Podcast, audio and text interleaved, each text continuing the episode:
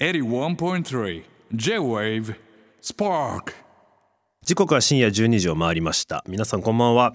キングヌーのベーシスト新井和樹でございます、えー火曜日の j w スパーク今夜もスタートいたしました、えー絶賛五大ドームツアー、えー開催中でございまして、えー先日、えーバンテリンドーム名古屋、えー2で終わりまして、えーご来場いただいた皆さんいやありがとうございました。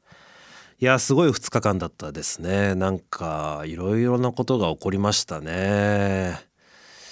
でもなんかちゃんとこう詰めていってるというかね。あのツアーの感じ空気感もなんかお客さんもちょっとこう伝わってるような気もしますし。うん。なんかこうやっぱ初日大阪2日間はやっぱりこう初日2日目みたいな感じのその良さ。というかそういうのもすごくあったしうん。でもなんか今回の名古屋もそれを受けてっていう感じもやっぱしたしね。いや結構俺らの中ではかなり叩き出しちゃったなみたいなライブでもあったのでこの名古屋はね。いや今週末の東京ドームはどうなることやらと。いや大丈夫かな。うん。ぐらいねちょっと名古屋が盛り上がっちゃいまして。うん。であのー個人的に反省してる点っていうのがありまして今回のね名古屋の 2day で。あの初日にですねまあ、MC 僕喋って2日目はねそんなに僕喋んなかったです。まあ大輝が喋ったっていうのもあって本当にね MC 何喋るかっていうのは本当にあんまり打ち合わせてないのでその時の感じになってしまうんですけどあの初日は、まあ、結構喋ったんです僕。うん、で悟があのツアーも折り返しになったところだしみたいなはことを MC の最初の方で言っていやいや3日目だぞみたいなことをね俺がすぐ突っ込んだんですけどそれの言い方？俺の言い方？で初日終わってあの録音をもらうんですねあの PA の人から音響の人から「初日お疲れ様でした」名古屋初日お疲れ様でしたってであの初日は打ち上げもせず基本もうすぐあのもホテルに戻ってゆっくりするんですけど僕らは。なんでまあ時間もちょっとあるもんだからまあどうだったかなって録音聞くんですよ。うん、で聞いてて俺のその言い方？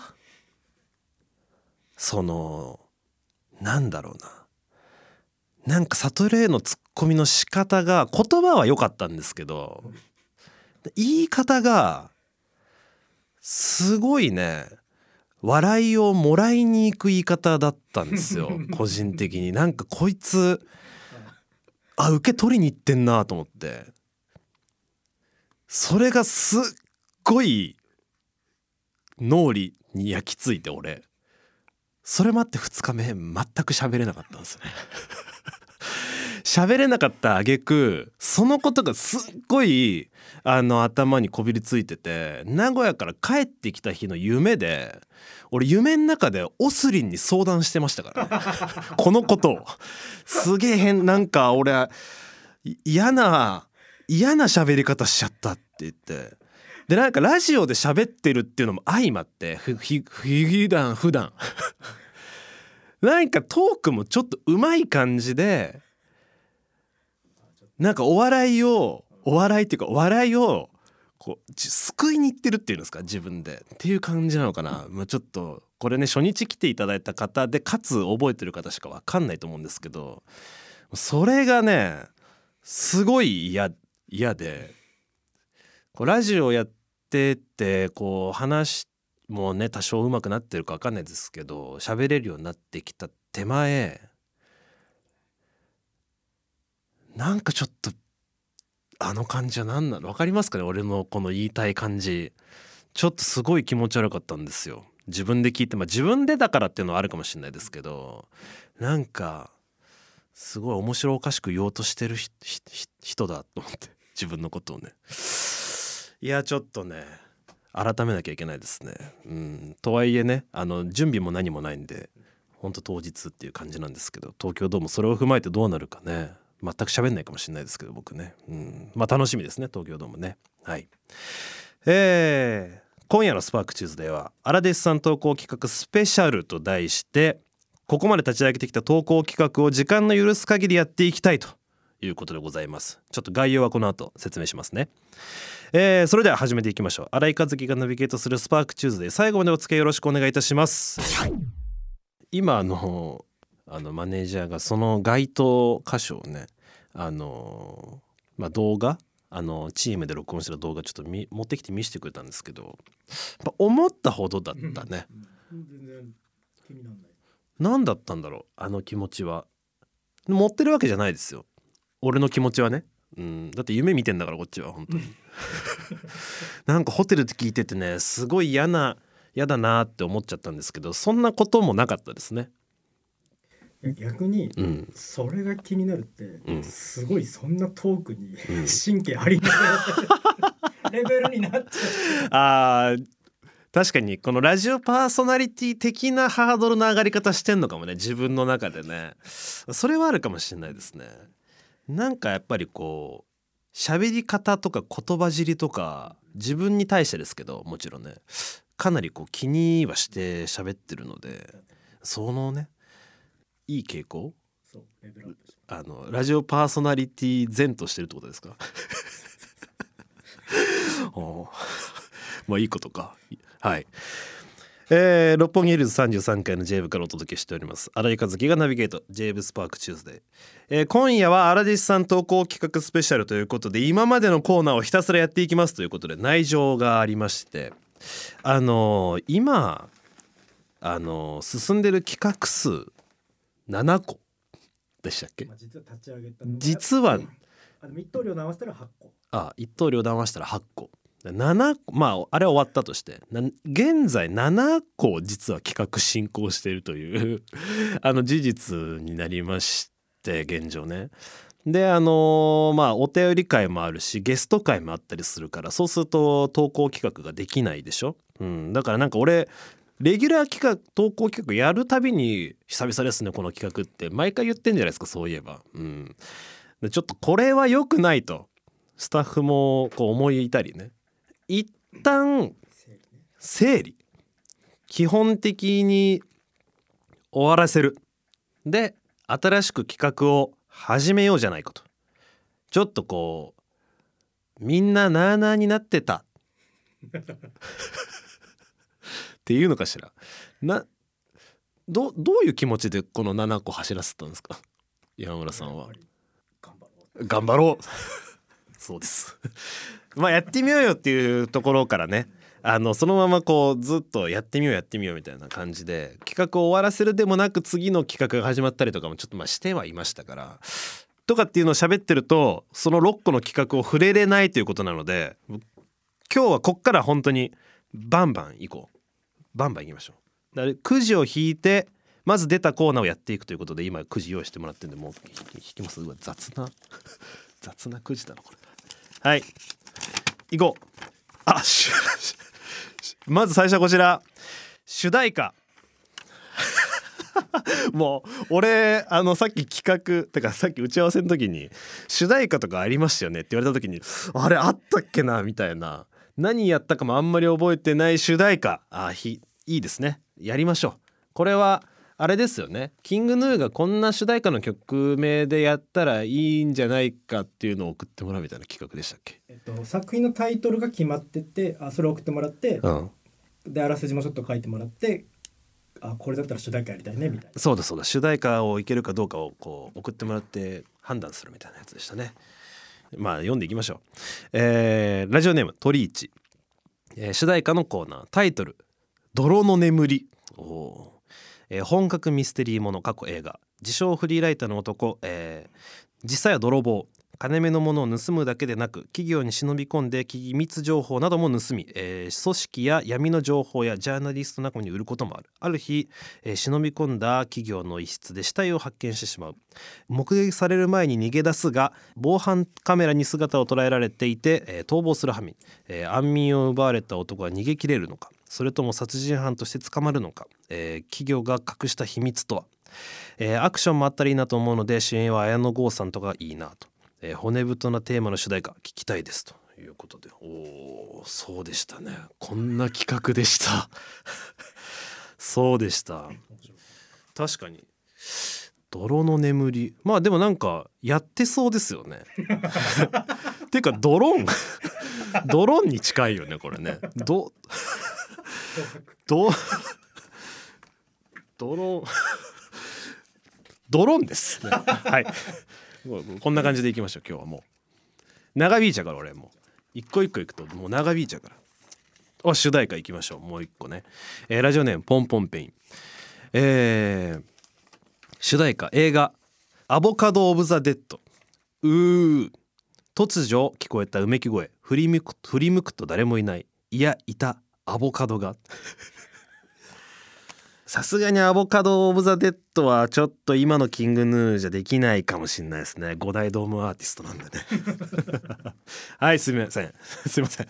次行きましょう。次の企画行きましょう。いやこれ結構世話しないな。あ新井和樹偏見選手権ですね。これは俺残したいんだけどね。やっぱなんかこうちょっと高度なこうはがき職人枠でもありますからね。はい。行きましょう。えーラジオネームイパ、えー、新井偏見選手権。他人の家のベランダに干してある服を無意識のうちにじっと見てしまう。あまあ生活想像できますからね。あさすがにねこの人の服をね無意識に見てしまうのは石原さんじゃないですかこれは。無意識にね。見ちゃうでしょ？おしゃれ。おしゃれ。おしゃれさんだから。はい。次行こう、えーラジオネーム綿菓子のベッド、えー、新井偏見選手権。えーお味噌汁のことをおつゆと呼んでいる。いやおつゆとは呼ばないですね。だってもう別の別のものなんだけどなさすがに。味噌汁は好きですけどね。薄めの味噌汁すごい好き家のですけど。呼び方ってこうあるじゃないですか。え？家の独特の呼び方。ああ家のねその家独特の呼び方でね。いやおつゆとは呼ばないなおつゆはつけるものだもんね。どっちかっていうとニュアンス。俺の中では。汁とおつゆってちょっとやっぱ違うよね。そういう意味で言うと。うん。ちょっと僕には当てはまんないですね。はい。はい次。次行きましょう。えー次はハーモニクス。ありましたね。ハーモニクス。いつぶりですか？ハーモニクスいつなんだろう？もう最後にやったのもうちょっと。覚えてないんですけども。ハーモニクスいきましょう、えーラジオネームドスコイサラダ。えーハーモニクス。子供の頃もう物心はついているのに年上のお姉さんからめちゃくちゃ可愛がられる時。あー。これはテンションテンション上がるのかな？子供の頃今思えば上がるけどね。今思うと結構なんかいいよなってかさてかされたいよなっていう感じだよね。どっちかっていうと。ちょん当時意外とでも年上のお姉さんがそんなに俺いなかったのかもしんない。だからリアルにリアルなところ9歳とかの時の15歳ぐらいのお姉さんってことでしょ？多分一番リアルなのって。そんなことないですか？とかだったらこう可愛がられそうじゃない？なんかこう友達のお姉ちゃん。友達のお姉ちゃんとか。そういうのだといいですよね。うん。ああそれはなんかグッとくるけどな。えーラジオネーム。ドスコイサラダ。2通目ですね。えーハーモニクス。うわこれ絶対お腹壊した。下痢のやつだ。で腹痛が来て。一旦我慢してみたらすんなり治った時。あーこれはテンション上がりますがえー先週言いました僕うんこマンなんですけど、えーこんなことはないです。一旦一旦下痢を我慢して治ることなんてないです。ないないない。ななな甘いことの言ってらんないよ。もう来るから。次の波が。出るまで来るんだからあの波はもう。だからダメないですよ。だからあってほしいなという意味ではねテンション上がりますけどそんなことはないです俺は。えあるんですか？下痢を一回我慢して収まることって。ありますか？いやないでしょ。いやそうだよね。いやそうですよね。いやないですよ。あんのかな？ドスコイサラダはあったってことなのかな？一回の波でトイレまで無事にありつけた時はまあテンション上がりますよ。1回で済んだ危ねえみたいな。でも結局だから出さないと治んないからそれ。あとあいつ絶対直前に来るもんね。あの波。我慢してる時の波ってさ「く来た波来たな。でもまだまだ家遠いぞ」って収まるじゃん。ででもう一回来たな。家の 100m 手前来たな。でも感覚で言うとこの波を乗り越えたら今までの感覚で言ったらもう OK だ。もうトイレまで OK グッってやるけど部屋開け部屋の玄関開けたらもう一回来るじゃんあいつ。っていうことはないですか？あれは俺だけなの？わかりますよね。あれ何なの？本当に。体がも体が反応しちゃってるよね。条件反射になってんのかな？大丈夫だっていう。大丈夫だっていう？もうちょっと危機管理しっかりしてほしいですよねそれだとしたらね。体の本能というか。まあでも本能なのか。あれ何なんだろうな。俺あれにあれに俺ずっと悩まされてんだけど まあいいや。曲あ曲あ曲でした。曲に行きましょう。あらあ読めなかった。ね。あー。じゃあもう今の中で主題歌ハーモニクサーも終わった？偏見選手権もほぼ終わり。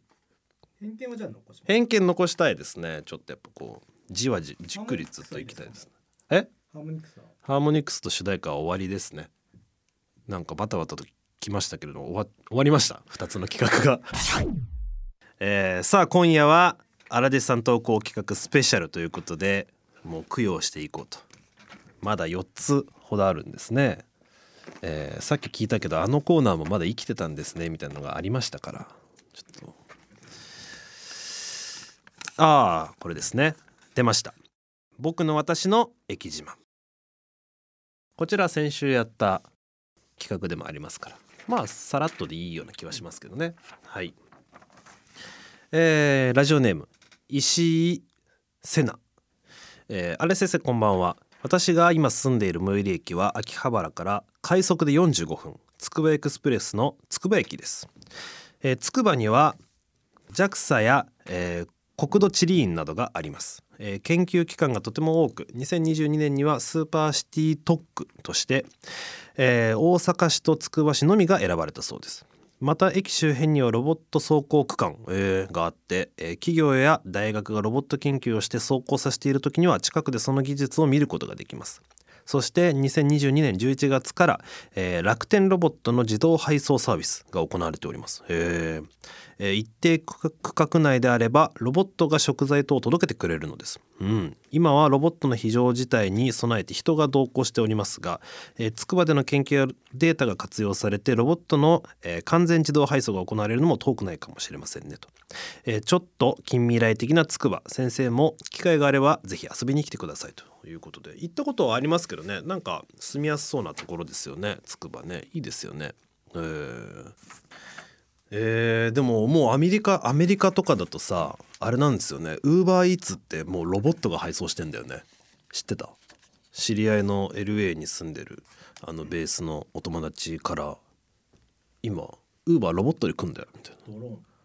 なえ？ドローンみたいドローンっていうかね四輪の箱がつついた四輪の中にその食材が入ってるそのものが家に来んだって。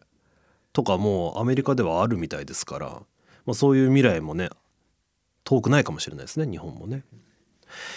えー次、えーラジオネームアゲハ、えー私の住んでいる神奈川県の平塚市の駅前ではアンミカが白って200色あんねんというように灰色って200色あるのかなと思うようなさまざまな灰色の服を着たおじさんが競輪場へ行くバスを待っている。なんでおじさんって灰色の服を好むのかな？あそうなんだ。競輪ね。あでもあるかもしれないですね。なんか想像つくもんね。灰色なんてもう200色以上あるでしょ。白で200色あんだからアンミカアンミカ曰くね。うちのドラムももうアンミカって言ってましたね。ギャル超えてアンミカってツイートしてましたけど。確かにね。そこそこ全然そこそこ派手な服を名古屋2日目のスタイリストこう当ててもらってちょっと地味だなって言ってましたからね。それでみたいな。で着替えてましたけどね。はい。ということで駅自慢終わり。ありがとうございますじゃあ次の企画いきましょう。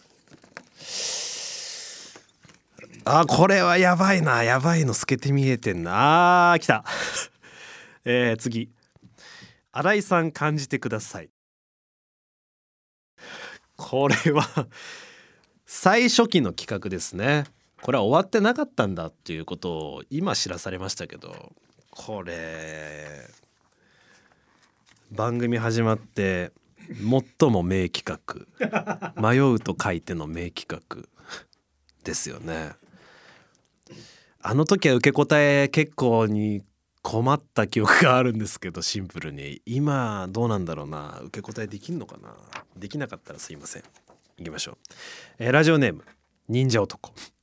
はい、えー、新井さん感じてください。その花びらのような姿は淡く美しくすぐにでも壊れそうな体を口に含むと、えー、こわばった君はすぐに溶け出し僕と交わり始める。儚いとはこういうことか。おこれ答えも書いてくれてるんですね。答え落眼ということで。これ俺の好きなお菓子なんですけどそのことを、まあ、太郎は知って忍者男太郎はね知っててそれをこう書いてくれたんですね。すごいいいかなんかシンプルにめちゃくちゃいい感じで送ってくれてたんですね。全く扱うことなく今まで来ましたけれども。ああ。こういうお便りいいですね普通にね。はい。えー、ラジオネーム。ミクロなミルク、えー、新井さん感じてください。最近セロリのスムージーにはまっている今日はセロリが多いからそういう日ということ。早く独立したいけどできないのが今日のセロリの量。何かいい抜け道はないかなと探すけどやっぱりないから明日は量を減らしてみよう。これが飽きた時私は独立しているのだろうか。これはなんだ？であれなんだよね。そうだ。俺この企画思い出したわ。読んでる時にまず噛まないように読まなきゃっていうのと内容を咀嚼するのが同時にできなくってしかもみんなこの抽象的に書いてくるからそうだ。それがすごく難しかったんだこの企画。これ思い出してこれ何何何を言ってんだこれ。セロリのスムージーにはまっているセロリが多いからそういう日ということ。早く独立したいけどできないのが今日のセロリ。何か抜け道はないかの探すけどやっぱりないから。だからやっぱりもう一回読むことになるのよ。しかもこのこういうくだり俺マジでやった記憶あるわ。全然受け答えできてないししかも。難しい。やっぱ難しいな。これ何のことを言ってんだろうな。答えを知りたくなっちゃうね。エロのことを言ってる感じでもないしな。っていうこういう企画でしたよね。この答えにありつかないっていう企画でしたよね。そうだったそうだった。懐かしいなもはや。うわありがとうございます。企画2つ終わりましたね。新井さんかアラカンは終わりました。急にまだ 終わってたものだと思ってたけどまだ終わってなかったし今急に復帰したけど終わりましたここで、うん、終わりました終わりました。あでもなんか供養できてる感じがしますね企画をね。はい。以上僕の私の駅自慢新井さん感じてくださいのコーナーでした、えー、キングの新井和樹のスパーク。今夜はアラディスさん投稿企画スペシャルということで先さっきちょっと君島の曲をかけてる時に曲かけてる間ずっとあのさっきのセロリと向き合ってたんですけどちょっとわからんのよセロリが。セロリわからんのよ。何かに例えてると思うんだけどセロリを。ちょっとね分かんなくてね。ちょ分かる方かご本人、まあ、聞いてたらご本人かこうなんじゃないかって分かるかってちょっともう一緒に考えてほしいな。供養できないな。やっぱもーんともーんとするね。やっぱちょっとこう、うん、セロリ何だったんだろうな。セロリのコーナー。え？セロリのコーナー作ります。セロリのコーナー作りません。あれ何だったんだろう。うん。まあいいか。行きましょう。あじゃあこれで次あと2個で終わりですか。一通りね。こんな企画やってたんだ。いやすごいな。はい行きましょうえー、じゃあ行きます。これリトルカズキ。ありましたねリトルカズキ。もう忘れてました存在を。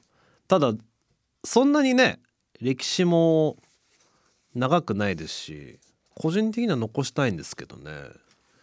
皆さんのこだわりをこだわりを送っていただくというコーナーでしたけどね。はい。えーラジオネームひなきち。新井先生こんばんは。初めてメールします。ありがとうございます。私のリトルカズキはチョコモンチョコモナカジャンボを上と下に分けてから食べます。うん。上と下に分けて。はいはい、えーあとソフトクリームはスプーンで中身を全部食べてからコーンを食べます。これってリトルカズキですか？と。チョコモナカジャンボを上と下に分けてって真ん中でパキッと割るってことなのかな？そういうことですか？でもそれ真ん中で食べ食べるとだよね。真ん中に分けるとだよね。あすこっちか。あオレオみたいなこと？オレオのオレオをこうパカッてやるみたいなことだ。どっちかっていうと。あそういうことかいや全然リトルカズキだよね。おかしいもんね食べ方として。意味わかんないもんその食べ方。多分うん。コーンだけ食べるから好きなのあーそうか。ソフトクリームも中身全部食べてからコーン食べるってことは分けたいってことか。コーンとぐちゃぐちゃにしたくない。あーソフトクリームとその側の部分を一緒に食べたくないってことか。なんだそりゃどうだチョコモナカジャンボ。じゃあとどうどうだってあれす。いやソフトクリームはまだわかるけどソフトクリームって言っちゃったけど なんか変なテンションになっちゃったけどスプーンがあるならわかるけどチョコモナカジャンボをなな縦とたなあれなんて言えばそのパカって割ってどう食うんだろうね。でスプーンで食うのかな？え？手間すぎねえか。手間が過ぎるよそれは。どうやって食べるんだろうね。うん。なんか変だね。変ですね。いやリトルカズキやっぱ続けたいですけどね。これちょっとやっぱりうんゲスそうですね。ゲストのとねゲストさんにも聞けるしね。うんやっぱちょっといいです。いい企画ですよ。うんなんだ？どうやって食うんだろうな？オレオならわかるけどねそれこそね。オレオはもう俺もそうやって食ってましたね。わパカって割って。あの外食って。白いの剥がして。で黒食って。最後白食うやつ。それはまあベトベトでもなんかち違うじゃん チョコモナカジャンボとオレは違うアイスだからちょっとちょっと違うでしょくくりが。くくりが違うと思うんですけどね。だってペローンって食べれないじゃんチョコモナカジャンボの中を。ペローンって食べれないでしょ。違う違う違う。次行きましょう。最後。おさばききりましたね。えーラストはアフターライフハローワーク。ということでありましたねこの企画も。来世の職業を教えてくださいという職業でしたね。職業じゃない企画でしたね。僕の来世の職業を皆さんに考えてもらおうというコーナーでした、えー読んでいきましょう、えーラジオネームリンゴサワー。新井先生こんばんは。毎週のラジオ楽しみにしております、えー先生にぴったりのお仕事を見つけましたので紹介させてください、えー設備管理の仕事。うんかっこいわゆる建築物のメンテナンスの一環で打音検査というものがあります。ほう。例えば、えー橋脚や、えートンネルの中のコンクリートをくまなく叩いてその音から建築物の劣化などを判断する仕事です。おー、えーもちろん耳のいい先生なら些細な音の違いをしっかり判断してもらえるでしょうし適役ではないかと思いました、えーちなみに高いところでの作業が多いみたいなので先生は高所は大丈夫でしょうか、えーぜひ来世のお仕事としてご検討くださいということで。おーそんな職業があるんですね。へえ叩いてね。あのウッドベースもね実は叩いて検査するんですよ。ウッドベースってあのバイオリンの形してるでしょ？でかい。であれって何でくっついてるかって箱みたいになってるじゃないですか。あのねでかいバイオリンだからまあバイオリンもそうなんですけど箱みたいになってるでしょ？あれが何でくっついてるかっていうとあれ糊でくっついてるんですよ。だから金具とかでくっついたわけじゃなくて剥がれちゃうんですよ。ベアってやると。だから糊をこう何？薄い部分とかすごい湿気とかあと木だからその敷で伸び縮みちょっとしちゃうからそれでこうで剥がれちゃうんですよね。それをね叩いてこうやってあの手のここで結構強めに叩いて判断すんの。あれここは剥がれてるみたいな。で音が変わるんですよ。そこだけ。剥がれてる部分だけ。コンコンコンコンコンってやって。そうとかあるからね。実際本当にちゃんとすなんなんていうの？そういうものとして使ってるんですよね。叩いて検査っていうのをね。だ今もや今やってるっちゃ やってるっちゃやってますね俺今ね。はいありがとうございます。おー。やりきった。結構いやちょっとやっぱアラカンはこれだって山村さんの企画じゃないですか。これ当初どういうつもりで考えたんですか？アラカン。わかんない。わかんないんだ。な匂わせ的な。匂わせね。うん。これやっぱレベル高いねこの企画ね。これすごいかったないややってましたね企画。結構やってたっすねっていうか。結構やってたねあれもこれも。とりあえずやってみましょうかみたいな。俺も簡単に GO 出しちゃってたから。すごいやってましたね数ね。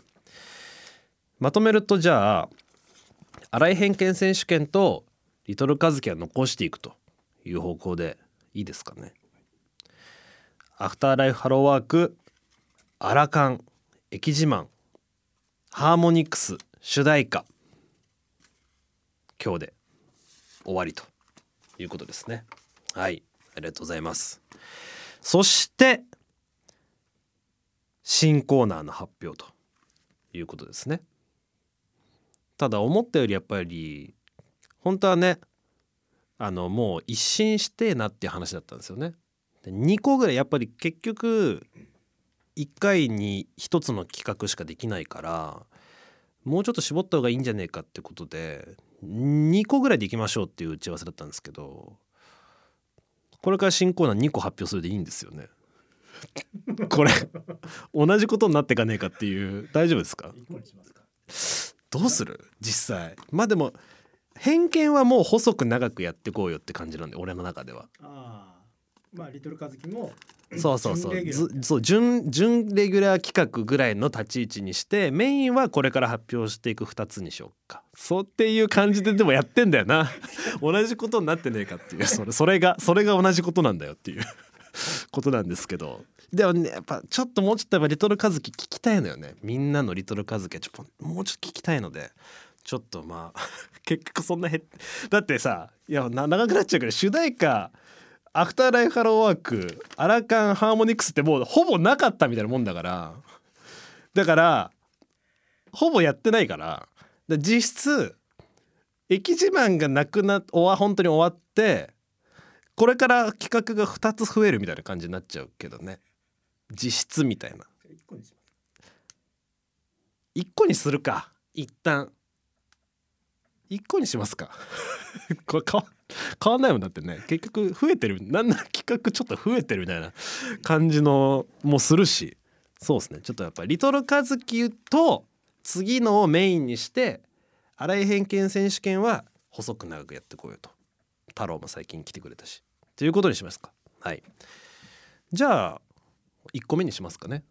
はい。ということで、えーちょっと紆余曲折ありましたがえー火曜スパークさまざまなコーナーをお届けしてきましたが次、えー新コーナーの発表でございます。いきます。クズをクズコこちらあなたの周りにいるクズな男性あるいはクズな女性を紹介してもらいえそのメールを反面教師に人 人としての価値を高めていこうというコーナー。やばい文章だねこれ。結構ちょっと読んでて大丈夫かなっていう人 またなんか変なの来そうだな。変な俺も変な感じになりそうだしな。うん。まあまあいいか。ということですね。まあちょっと恋愛系でもあるし。うん。まあ会社の上司、まあ、部下でもあるしまあさまざまな局面でこういうシチュエーションってあると思うんですけどまあ実際反面教師にはしていこうと。みんなでこう学んでいこうと。学びのコーナーですか？学びです。学びのコーナーということでクズをクズこと。いいですね。ちょっとこういうのを最近あんまりやってなかったもんね。うん。なのでちょっとこちら新コーナーとしてやっていきます。なので、えーリトルカズキとクズオクズコこちらメイン企画。あれ偏見選手権は思いついたやつが送ってこい。のちょっとこうレベル高め職人用の企画というか、まあ、そんな感じにしていきましょうか。はい。ということで、えーよろしくお願いします。3つですね。おーでもだいぶ整理されたっすね。これなんか分かりやすくなってね。分かりにくかったもんねもうもはやね。何がどうなってんのか送る側も困るよね。こんな整理してみたら7個もやってたなんてね、うん、いや。まあまあ整理できましたね。よかったよかった。供養できましたね。Spark on 81.3 J Wave.